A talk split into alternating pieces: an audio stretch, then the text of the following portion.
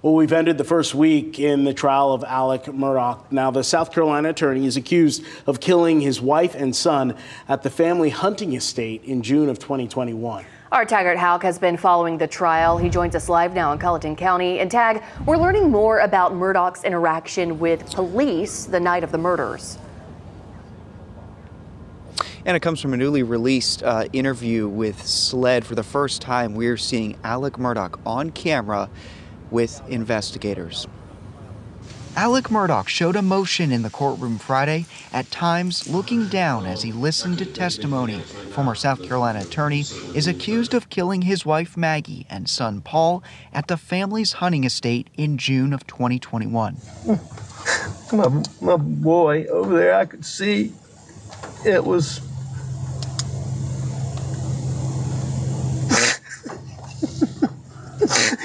SLED interview from the scene captured him describing what he did after finding Maggie and Paul.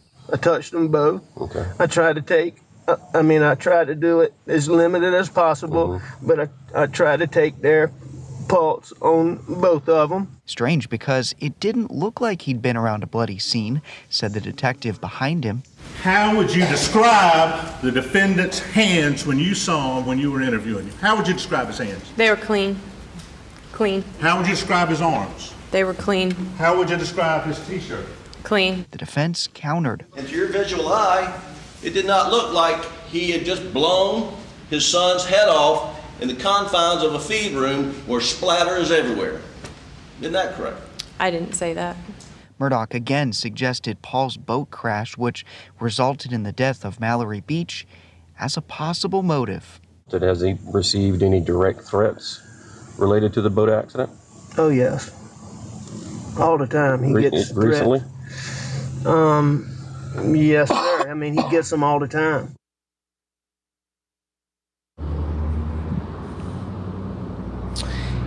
And Murdaugh also in that video appeared to indicate that a person of interest may also be the groundskeeper at that property. Court resumes at 9:30 on Monday. For now in Colleton County, Taggart Houck, WYFF News 4.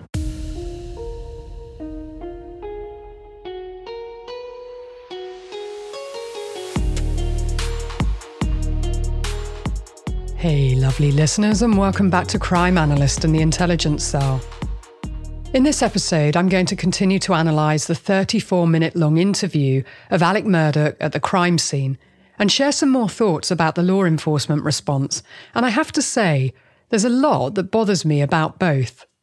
Now, before I dive back in, I just want to mention two things. The first thing is your health warning and caveat that listener discretion is advised. And the second thing is, I just want to comment on certain podcasters who are also professionals who work in the criminal justice system who've covered this case. And the fact that they keep stating throughout their episodes that behaviour doesn't matter. I really want to underline the fact that behaviour matters a lot in these cases. I mean, investigations are started because of someone's behaviour. The prosecution's case can often be built on circumstantial evidence and behaviour alone. It really matters. Behaviour matters in every regard, from the police investigation right through to the trial and beyond. From the start, if it's a murder investigation, the victimology matters. The first thing the police want to find out, or should want to find out, is who the victim was, what their character and personality was like, as well as what their daily routine was, to understand whether anything out of the blue had happened before the murder. Have there been any previous threats, for example? Behaviour matters regarding risk assessment and risk management when trying to keep a victim alive. Now, if it's a murder investigation, preserving the crime scene to protect what happened and the victim in order to process the crime scene and undertake a crime scene assessment analysis, with all of that, the behaviour matters. The investigators, the CSIs, and analysts want to understand what the perpetrator did or didn't do. They want to assess all potential forensic opportunities from what they believe the perpetrator did, what he touched, what he moved, how he interacted with the victim, the sequence of events. All of this matters. And you also want to exploit all forensic opportunities. Then, when you have a suspect, their behaviour is put under the microscope. That means timelining the perpetrator, including their pre and post offence behaviour, what was going on in their life, their phone usage, their movements, their language, their interactions, all to build up a picture of what happened, including their baseline behaviour. What was normal for that person and what was unexpected or unusual. All of that behaviour is relevant. And it's important at any trial. It's used by the prosecution to tell that story using that behaviour about what they believed happened for it to make sense to the jury. And then post trial, if and when convicted, it's the behaviour of the perpetrator that is constantly being assessed and evaluated. Suffice to say, the 911 call is very important in a case, and it assumes even more significance if it's made by the potential suspect. The 911 call is most often the start of the case, therefore, it's also the first statement from the potential suspect. The 911 call is used when interviewing a suspect, and the 911 call is often used at the trial. So to say that the 911 call and behaviour and behavioural analysis doesn't matter is absolutely wrong. The irony for me is that those podcasters who keep saying this go on to talk about behaviour ad infinitum throughout their episodes, including circumstantial evidence, which cases can be built on alone, and it's just as strong as forensic evidence. Okay, enough on that. I just find it confounding and obtuse, and I just wish they would stop.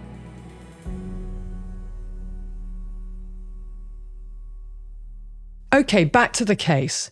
So I ended the last episode with a segment from this interview with SLED Special Agent David Owen and Colleton County's Detective Laura Rutland. Danny Henderson, Murdaugh's personal attorney, was also in the car. Now, for me, it's an interesting strategy to interview Murdaugh in the car, and for the officer asking the questions to be in the driving seat, and the detective to be behind Murdaugh and his personal attorney in the back seat. Straight away, you see it changes the power dynamic. For one, Murdaugh is literally in the passenger seat, physically and metaphorically, although I can tell he's desperate to be in the driving seat. But he's sat side by side with the SLED officer asking the questions, and Detective Laura Rutland is behind Murdaugh. He's unable to make eye contact with his attorney or with David Owen, the SLED officer asking the questions. He tries to, I can see him trying to do it many times, and he also wants to know how his answers land. The camera is right in front of them, so I get to see these moments on camera, and you can too, and I highly recommend that you watch the interview. I've put the link to the interview in the show notes. Now, I can tell that Murdaugh would normally rely on his personal power to persuade people, and he's very good at reading people's emotional temperature. But in order to do that, he has to have eyes on them and it's very hard to do it where he's sitting. And so I can physically see for myself that that's a problem for him. It's like doing an interview for a news outlet down the pipe, as they call it, where you're looking at a black box and the questions are coming through to you in an earpiece. It's really not easy. As human beings, we want and need the connection when we're talking to someone, particularly if it's a difficult or sensitive subject that we're talking about, or if we're trying to influence someone. Now, this has been top of mind for me as I've just done a News Nation interview about the horrific Idaho quadruple murders and the allegations that are coming out about BK. Allegations of previous stalking and misogyny. No surprise to me there, and I'll put a link to my News Nation interview in the show notes and also to my Crime Analyst YouTube videos about the case. Now, I used to do a lot of these sorts of interviews at Westminster, and I can tell you that they're not easy. With this interview, News Nation sent a mobile studio to me. It's basically a satellite truck. So I was sat on a chair in the back of a white truck with an earpiece, and I was looking at a black box with my video image above it. It feels very artificial, and I'm someone who really likes to see the whites of someone's eyes when I'm talking with them, particularly when it's about a difficult or sensitive subject like a quadruple murder. It's really very hard to establish a rapport with the interviewer it's hard to read them and also to anticipate what's coming next. These interviews are tough, and they're tough and challenging when you just cannot establish eye contact. And having done this recent News Nation interview, it was top of my mind, so I went back and re examined the interview of Murdaugh in the car. It's actually a stroke of genius by the officers, whether they know it or not. You see, Murdaugh really struggles with it, and his power is totally shut down. And I'll explain more in this episode as there are some fascinating and very bizarre moments. Firstly, if you follow my work, you've probably heard me talk often about the fact that with crime scene assessment and analysis, I often look at not just what's present, but I'm also very interested in what's absent or what's missing. Well, Murdaugh told the dispatcher on the 911 call that he checked both Maggie and Paul's pulses, and he said, and I quote, Nobody's breathing. Now we're going to compare it and listen to what he said in the SLED interview in the car. Now, just to backtrack, at the start of the interview, Special Agent David Owen asked Alex Murdaugh to clarify his name and his contact details, and he asked the name of his attorney in the back of the car who was sat directly behind him. Then SLED's David Owen, who leads the interview the majority of the time, explained who he was, and he also said that he hated to do this, but. Well, I think you should take a listen to this for yourself. All right. Um, as I stated, I'm David Owen in uh, Laura Rutland with Colleton County, and I'm with SLED. I hate to have to do this. I understand. yeah, I totally yeah, understand. yeah. So you don't you don't have any problem Yeah. with it. So, um, just start at the top, take your time. Um, like when I came back here, Mm-hmm. I mean, I pulled up and I could see him, and you know, I knew something was bad. I ran out. I knew it was really bad. My my boy over there, I could see it was.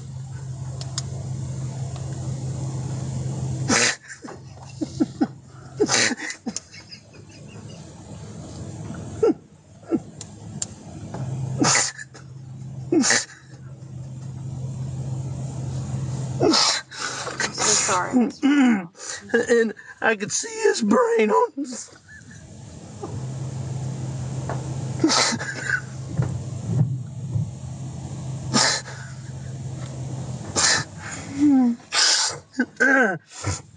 and I ran over to Maggie, and uh, actually, I think I tried to turn Paul over first.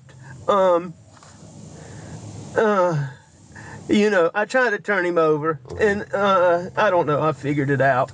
Um, uh, his cell phone popped out of his pocket. I started to try to do something with it, thinking maybe, but then I put it back down really quickly. Um, then I went to my wife, and I, uh, I mean, I could see. Mm.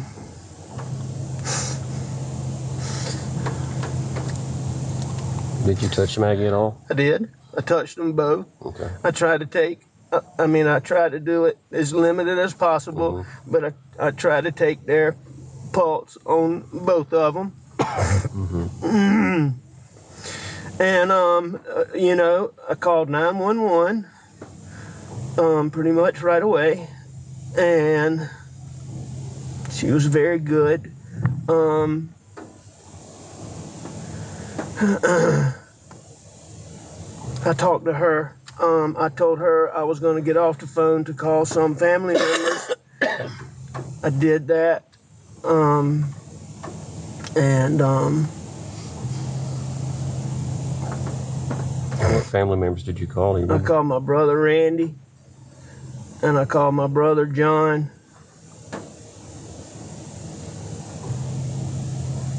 And I tried to call a little boy, real good friend that's right around the corner from here, but I didn't get him. Okay.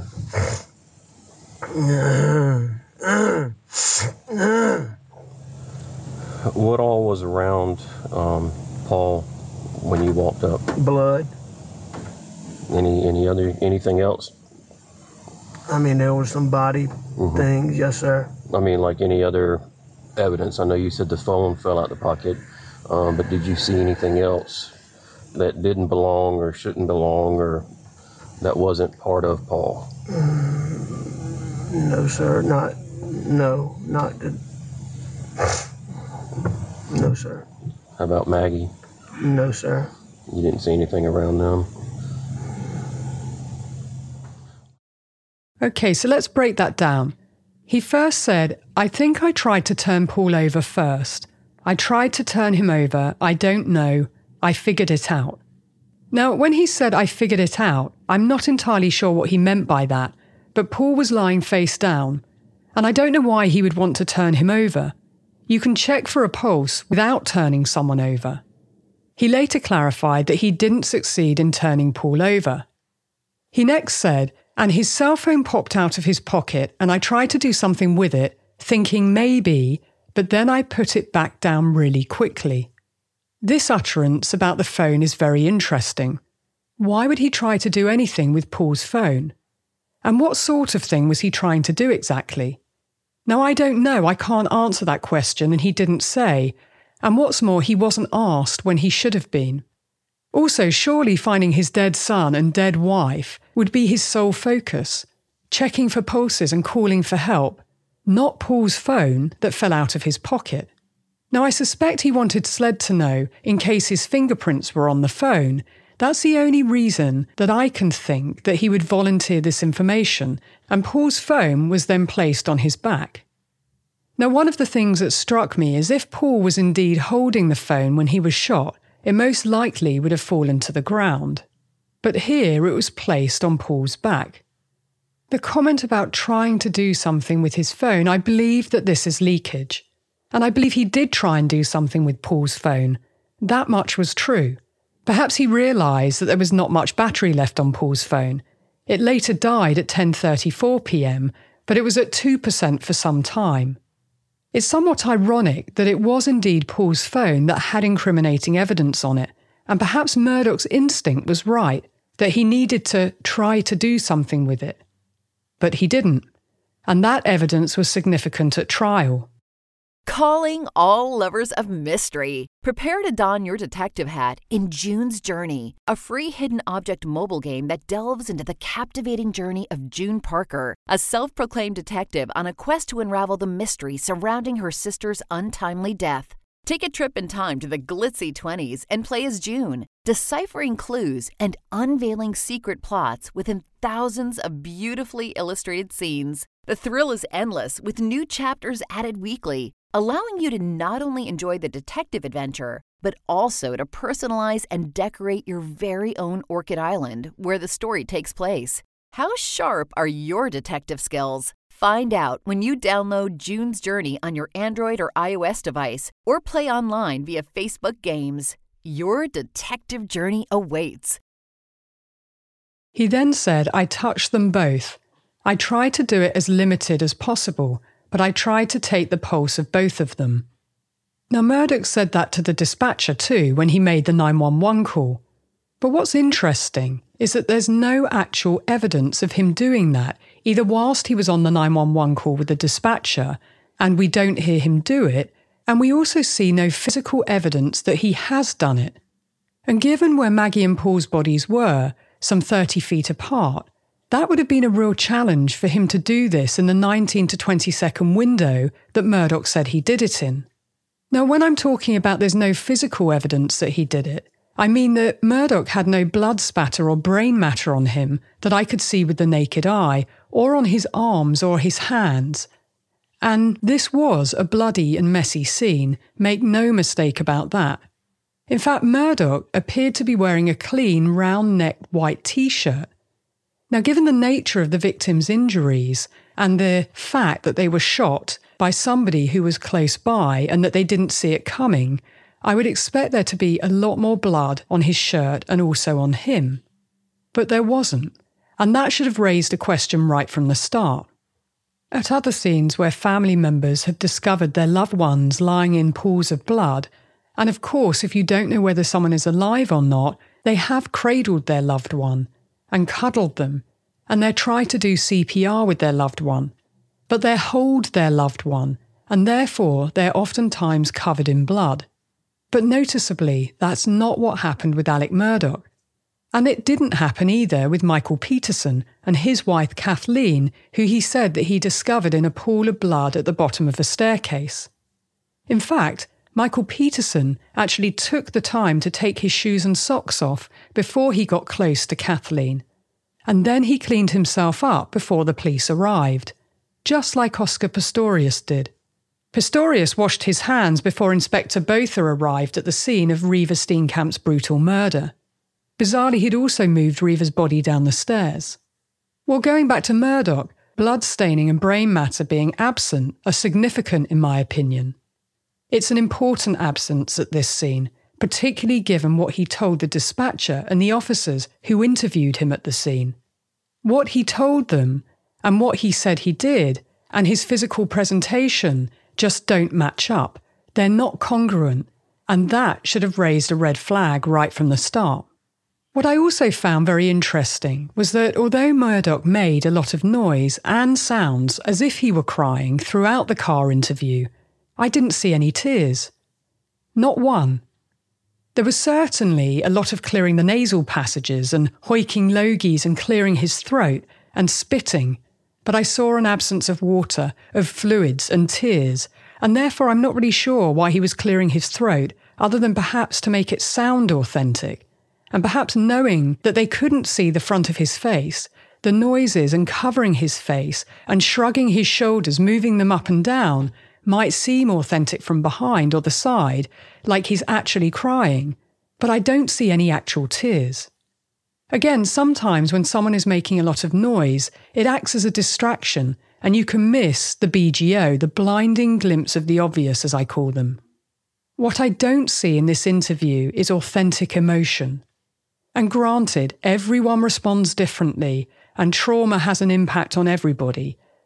But there seems to be an insincere reaction and emotion, particularly with all the noise that he's making and the way that he keeps looking across at the officer to see how his answers are landing with him. Now, granted, you also get a much better sense about someone when you've baselined their behaviour. And like I said, of course, this was a traumatic event. But what I do see is that there were times when Murdaugh is very clearly checking in to see the impact of what he's saying and the officer's reaction to what he's saying. In other words, he's very conscious of impression management, which points to deception. If someone is genuinely in trauma, they're not assessing somebody else for how their behaviour impacts them. They are just in that moment, they are in flow. And that's what's different and what stands out with this particular interview. Also, there's a number of occasions where he goes off on tangents and gives a lot of extraneous information. And I'm going to give you a few examples of those times. Here's one of them. Take a listen to this. How about Maggie? No, sir. You didn't see anything around them?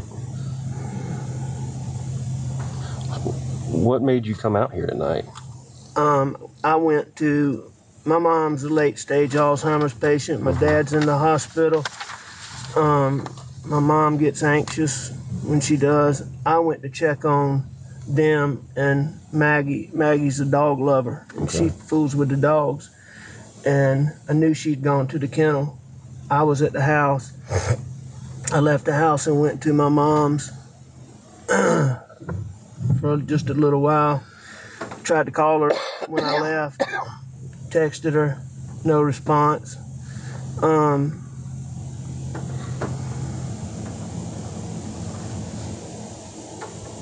when I got back to the house, the house was obviously nobody was in there, so I figured they're still up here fooling around. Paul was um, gonna be getting set up to plant. Our sunflower seeds got sprayed and died, and he was refiguring to do to plant the sunflower seeds. So I came back up here and I drove up and saw and called.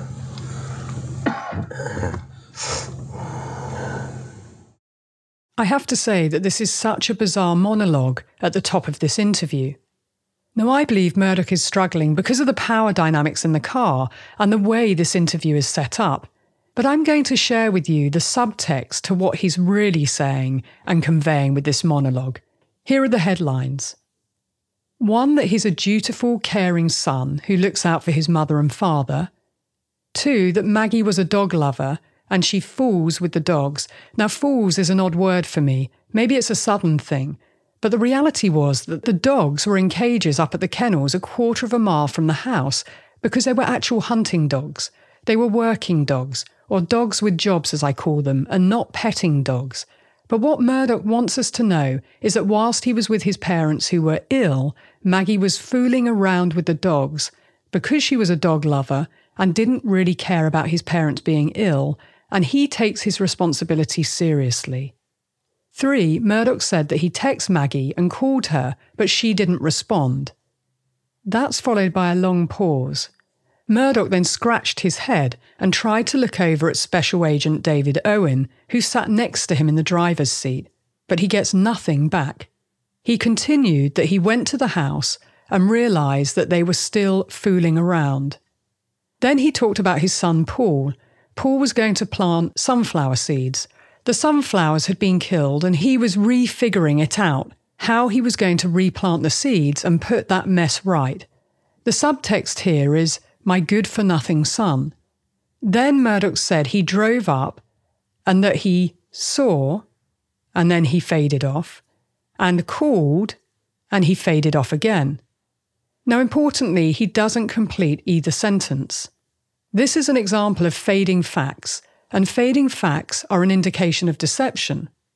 Also, the fact that Maggie never responded to him, that again implies that she's not doing the thing that she should be doing, whilst he's being the dutiful son. Also, interestingly, Murdaugh avoided the word murder. He doesn't mention murder at all in that monologue or any thereafter. The word is never mentioned. When asked about the relationships, and he's firstly asked about the relationship between Maggie and Paul, then also about himself and Maggie, and then himself and Paul, there are some very interesting moments. Listen to this. Had Maggie and Paul been arguing over anything? No. What was their relationship like? Wonderful. Wonderful. How about yours and Maggie's? Wonderful.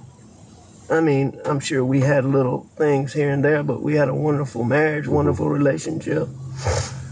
And yours and Paul's relationship? As good as it could be. These are instructive moments in the interview. When asked of Paul and Maggie's relationship, Murdaugh said they had a good one and weren't arguing or upset with each other. When asked about his relationship with Maggie, he said, We had a wonderful marriage, wonderful relationship. Now, this for me had Scott Peterson vibes when he was asked by Diane Sawyer about his relationship with Laci, who was pregnant when he murdered her. And he said, glorious. This was an oversell. He's overselling it because it's a lie. And I believe the same is true here. What Murdaugh withheld is that Maggie was not living with him and that they were arguing about money and she wanted out. But no, he didn't say any of that. He said, wonderful marriage, wonderful relationship. A double oversell.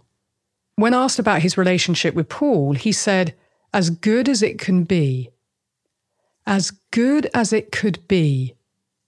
What does that mean? You know, it's such an odd thing to say, particularly as Paul has just been brutally murdered and he's allegedly just found his son dead, with his brains blown out. And so to say as good as it could be, perhaps he's missing the words under the circumstances. For me, it felt like those words might be missing, but either way, it could be interpreted that he didn't really like Paul. For me, it's out of place, and it's such an odd thing to say when Paul has been murdered and when he has apparently discovered him. Also, Murdaugh did a side eye to check how that landed with the officer. He wanted to know whether Special Agent Dave Owen was buying what he was selling. Hey, lovely, what's your makeup go to? What do you need to face the day? Now, for me, if I apply my eyeliner, my brilliant eye brightener, mascara, and red lipstick, I feel ready to face anything. But I know every now and again I need to zhuzh up my makeup, and my amazing sponsor Thrive Cosmetics has a full line of makeup to refresh your everyday look. With clean, skin loving ingredients, their foolproof products make it easy for any skill level to apply. Also, Thrive Cosmetics' Bigger Than Beauty mission is amazing. For every product purchased, Thrive Cosmetics donates products and funds to help communities thrive.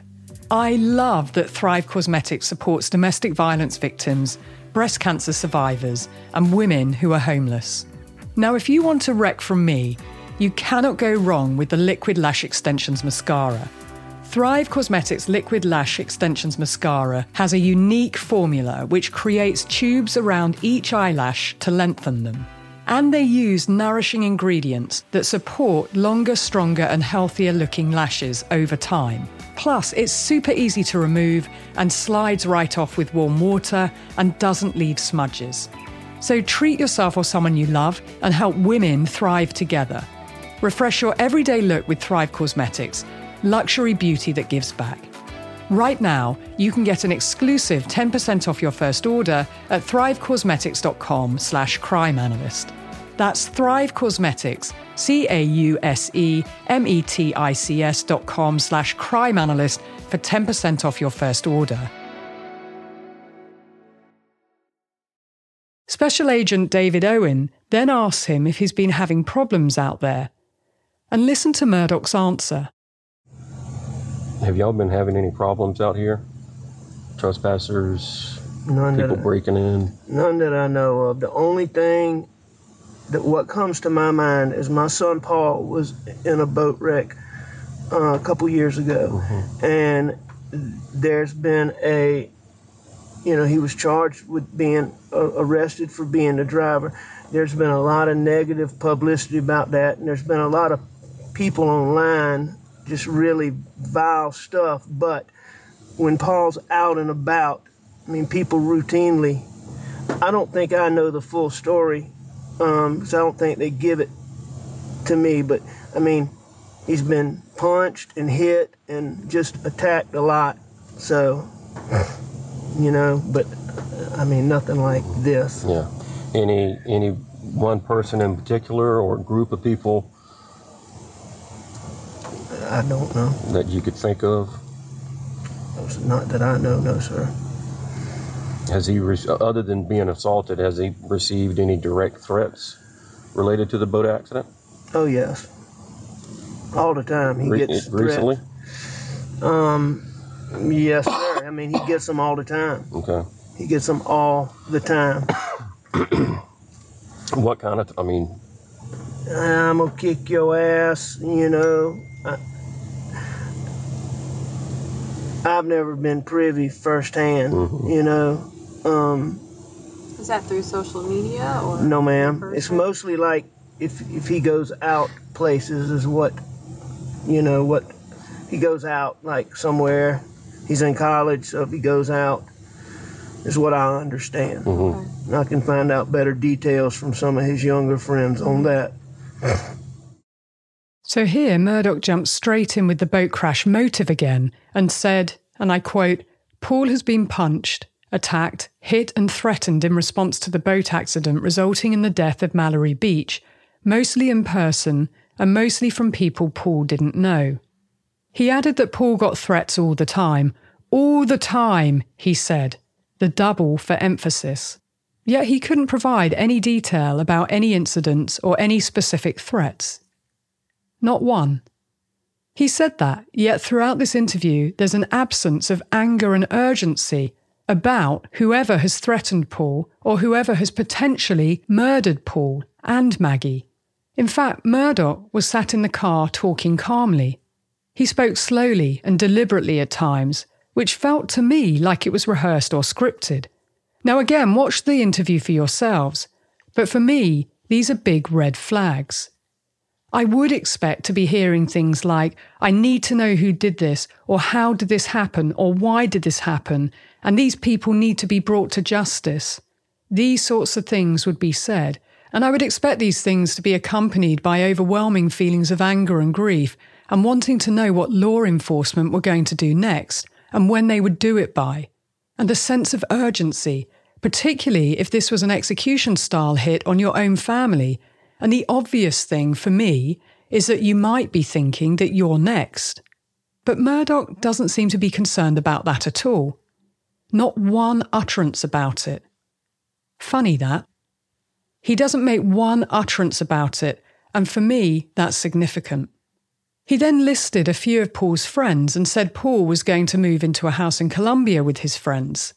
He then named two of Paul's friends, one being Rogan, who lived around the corner, who is a real good, helpful young man, he said. That was interesting to me.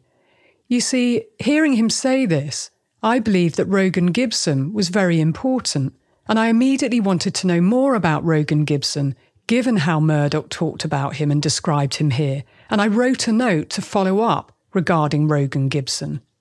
Remember, I told you that right before Paul was shot, he was messaging with a friend and he recorded a video of a dog, a dog who had a problem with his tail. Well, Rogan Gibson was that friend.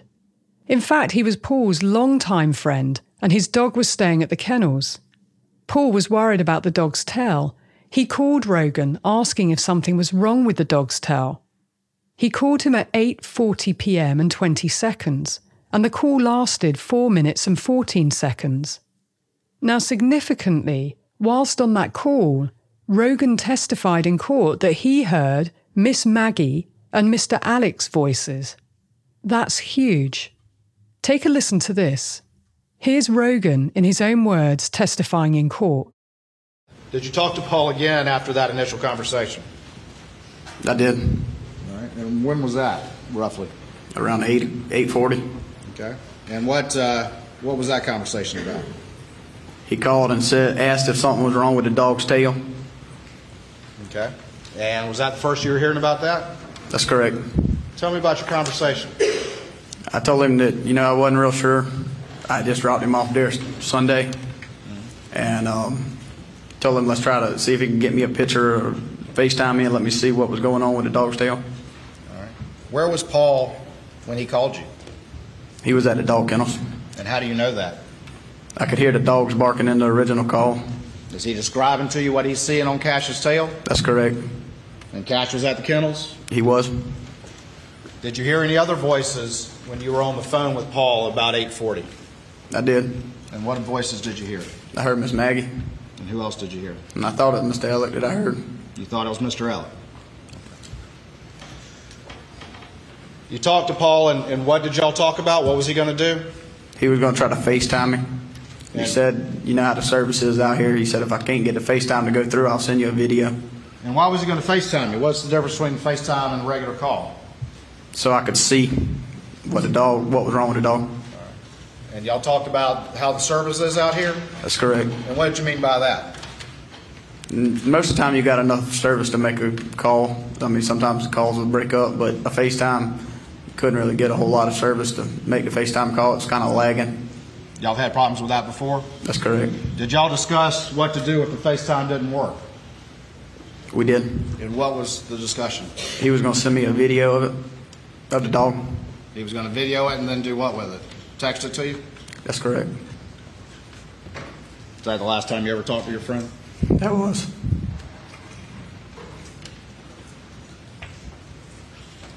Did y'all try to FaceTime? We did. Did it work? It it came through, but it was kind of lagging. I couldn't tell what was going on. And then never heard from him again. That's correct. Did you ever get that video? I did not.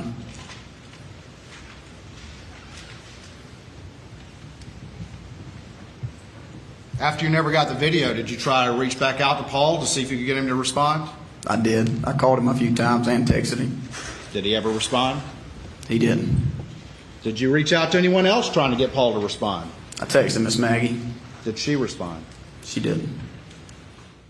Did you hear Rogan's voice go up when he answered the question about whether that was the last time he heard from Paul?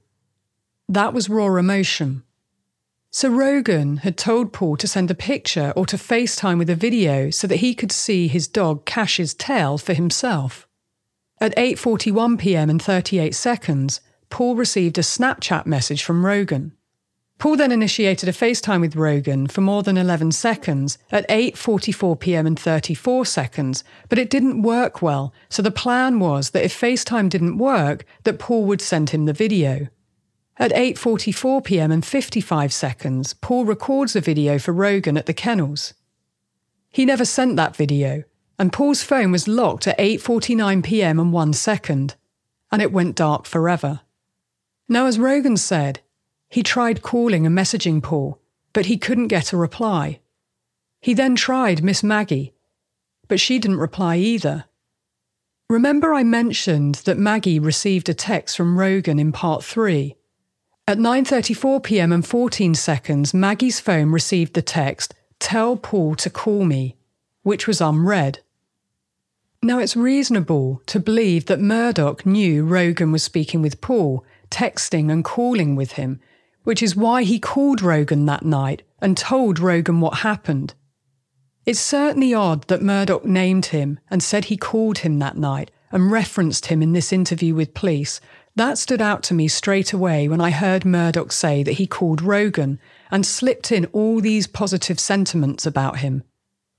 I immediately wondered why Murdaugh would call Rogan Gibson, having just discovered his wife Maggie and his son Paul had been brutally murdered. And he didn't just call him once. The first time he called him was at 10:21 p.m. and 25 seconds, after calling his brothers Randy Murdaugh and John Marvin Murdaugh. There was no answer. At 10:24 p.m. and 43 seconds, Murdaugh texts Rogan Gibson, stating, "Call me." At 10:25 p.m. and 49 seconds, Murdaugh attempts to FaceTime Rogan Gibson. There was no answer. And at 10:30 p.m. and 31 seconds, Murdaugh again attempts to FaceTime Rogan Gibson. There was no answer. Now Rogan Gibson testified he was already asleep at this time, but Murdaugh called him once, texted him once, and attempted two FaceTime calls in 9 minutes. He sure did want to speak to Rogan Gibson that night. Now, I've looked at his phone data from that night, and what's interesting to me is that yes, he's prolific and on his phone a lot, and I have a lot more to say about that, but he only called his son Buster Murdaugh once, and that was at 10:44 p.m. and 20 seconds. The connection lasted 8 seconds, so that's not enough time to explain to him that his mother Maggie and his brother Paul had been shot dead. Three minutes later, at 10:47 p.m., Murdaugh texted Buster and Tracy White and Brooklyn White, stating, "Call me urgent." So what's also instructive to me when I analyse Murdaugh's phone data is that he called his own remaining son Buster after calling Rogan Gibson three times. That stands out to me. I mean, you would think that his remaining son would be a priority at this time that he'd want to, one, ensure that Buster was safe. Remember, Murdaugh's narrative was that his family had been gunned down in a revenge attack. Two, that he'd want to hold him and comfort him. And three, that he'd want to ensure that Buster heard it from him and no one else. But that's not what Murdaugh did. Buster was not his priority, Rogan Gibson was. That's revealing to me. He knew Rogan knew something, but once the police arrived, his time was taken up with them. So Murdaugh was right about Paul's phone. Remember, he said that he picked it up. I believe he panicked. He was under a lot of pressure in a very short time window. And he was right about Rogan Gibson. Both were extremely important in the stories that they would tell about that night, and they cross corroborated each other's story, which was significant. But that's not the only available evidence from that night. Alec Murdaugh's phone, his steps, and his car data painted a very different picture to what he told the police sat in the police car the night he claimed to have discovered Maggie and Paul's bodies. And next week, I'm going to return to all four, starting with the rest of Murdaugh's interview with SLED, because I'm not done, not just yet. And talking of stories, take a listen to this. So, is there anybody that you can think of that we need to talk to tonight? Is there a name that comes to mind? I mean, I can't tell you anybody that I'm overly suspicious of off the top of my head. Okay. You know, um, I mean, this is such a stupid thing. I'm even embarrassed to say it, but it just didn't make any sense. I just hired a guy out here, Mm-hmm. and he really he wasn't cutting the mustard, but I hadn't told him this yet. Paul's been working with him a lot. He killed the sunflower seeds in our dove field just recently, which is why Paul was here doing this. He told Paul a story the other day about how when he was in high school, he got in a fight with some black guys. and the FBI undercover team observed him fighting those guys and put him on an undercover team with three Navy SEALs. And that their job was to kill radical Black Panthers. And they did that from Myrtle Beach to Savannah. Now, I really don't think this guy, you know, mm-hmm. is probably the person, but that's just so friggin' Yeah, that's kind of far fetched story. It's weird. But he was off today. Okay. He took his daddy to the doctor. What's his name? CB Rowe. R O W E. Yeah, and I sent him a message to text me earlier today about the sunflowers, and he called me back when I was on the way to my mom's house. Mm-hmm. Did you talk to him at that time? Briefly, I was on the phone with a lawyer friend of mine named Chris Wilson from Bamberg, so I told him I'd call him back tomorrow, see him in the morning. When you briefly talked to um, Mr. Rowe, what was his demeanor or attitude or? I mean, it seemed normal. I mean, I asked him about the sunflowers, and so, you know, I mean, I'm sure he's a little bit. Where does he live? I don't exactly know. Somewhere in Bluff. I mean, in Bronson. Okay. Uh, uh, Do you have his phone number? I do. You got it with you, please, sir. I do. You know, but I do think him and Paul got along pretty well. Mm-hmm. Um, that's just really, really weird. All right. Um, Yes, Murdaugh actually said that. So marinate on that and hear what I have to say about it next week. Until then, be curious, ask questions, and always trust your instincts.